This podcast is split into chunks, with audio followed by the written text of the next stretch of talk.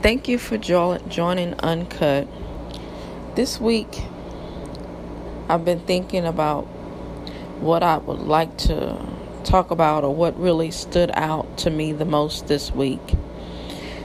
There's been a lot of things going on, you know, as far as the George Floyd protesting um, and my work, my mom, and just thinking about uh, helping others, I guess you could say, or being nicer to one another. And the topic that really, really stands out the most to me would be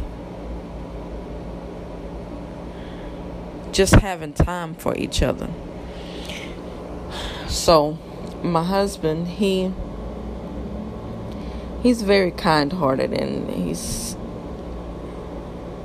he's quick to open up his his heart and his arms to help people, you know, and that's that's a good thing and it also can be a bad thing because people can take that and use it against you. So we had like a little bad experience as far as someone that my husband wanted to give a chance to and let him work in the shop with us and kind of help him get back on his feet.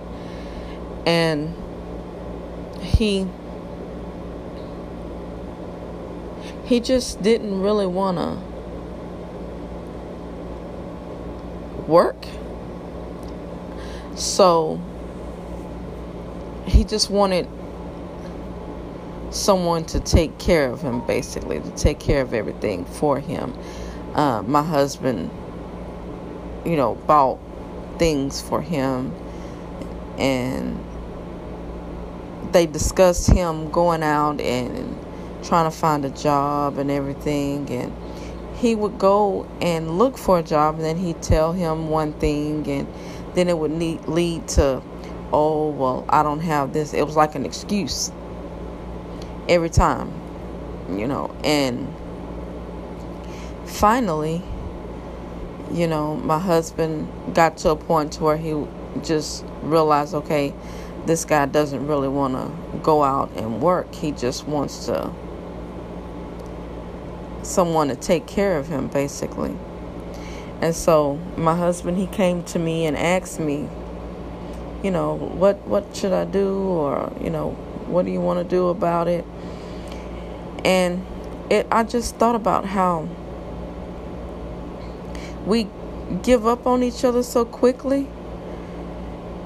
But at the same time, I feel like there's so many different ways to help a person without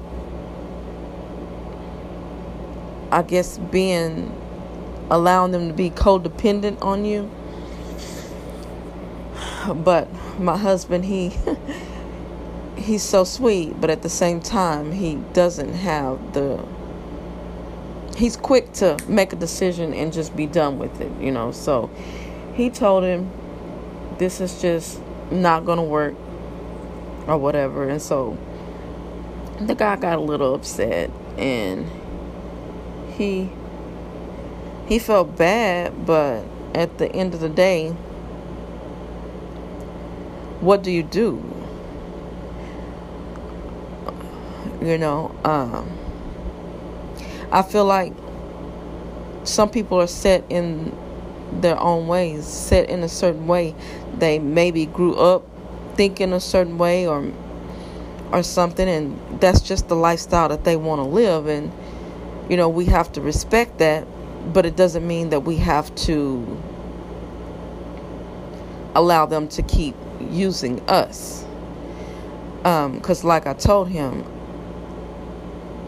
and well, and let me go back because uh, this is not the first time that my husband has reached out to try to help this this person.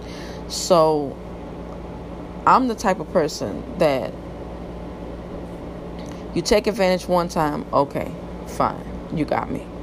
You take advantage of me the second time, well, there may or may not be a second time because it would be hard for me to trust you again, to even allow you to use me again the second time. You know, and I was telling my husband that I didn't really believe the things that he was saying. So, from the beginning, so whenever he came to me and told me that all of this happened, I was like, well, I just I didn't believe believe it. Had it been me, had he came to me, I probably would have helped him in a different way, not invite him back into my life. I would have, you know, offered some, you know, food or some, and I would have offered in some other way. Um, but in general, we just need to love on each other more, help each other more, be there for each other more. And in return, accept that some people are not going to change in the way that we want them to change. They're not going to act the way we want them to act. They're not going to be the way we want them to be. And we have to learn how to love them, love them in spite of their actions. And I just, I don't know. I just was thinking about how different we are, yet we're all God's children and we're all here for a purpose. You know, and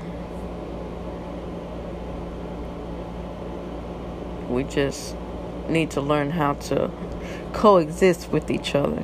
And we all can learn something from each other. Definitely.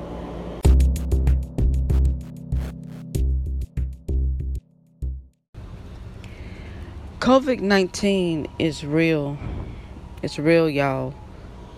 So, this week or last week, Sunday, was my last day at work at the gym overnight due to COVID 19 because I had two uh, managers that had a scare. They had to stay home due to testing to see if they have COVID 19.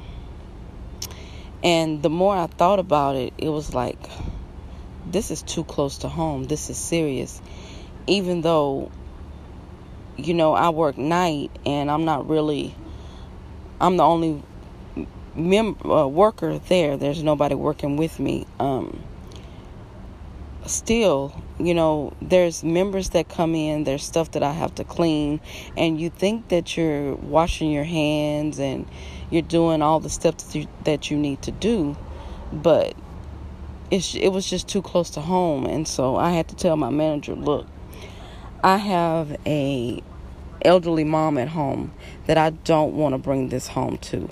And with you guys having to get tested, it just made it very, very real to me that I'm tiptoeing in some dangerous stuff. So Sunday was my last night there.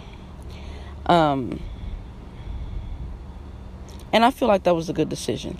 Then on top of that, I get the news a couple of days ago that a family member has been diagnosed with COVID 19. And you know, when a, your family member gets diagnosed with COVID 19, it makes it real, really, really real. You know, you don't know what to think. And the hardest thing is not being able to be there beside someone when they're going through this virus. Um, but at the end of the day, God has the last say so, not the doctor. God has the last last say so in you know whether this virus is going to take someone's life or not. Um, but just really, really be careful and take this serious. Um, it's kind of hard to fight something that you can't see. You know, you don't know if you're touching it. You don't know if you're the person standing beside you have it and you could have a mask on and all of that, but it still is not a hundred percent uh, safe, you know. So I just wanted to give my thoughts on that. Like, please take it serious.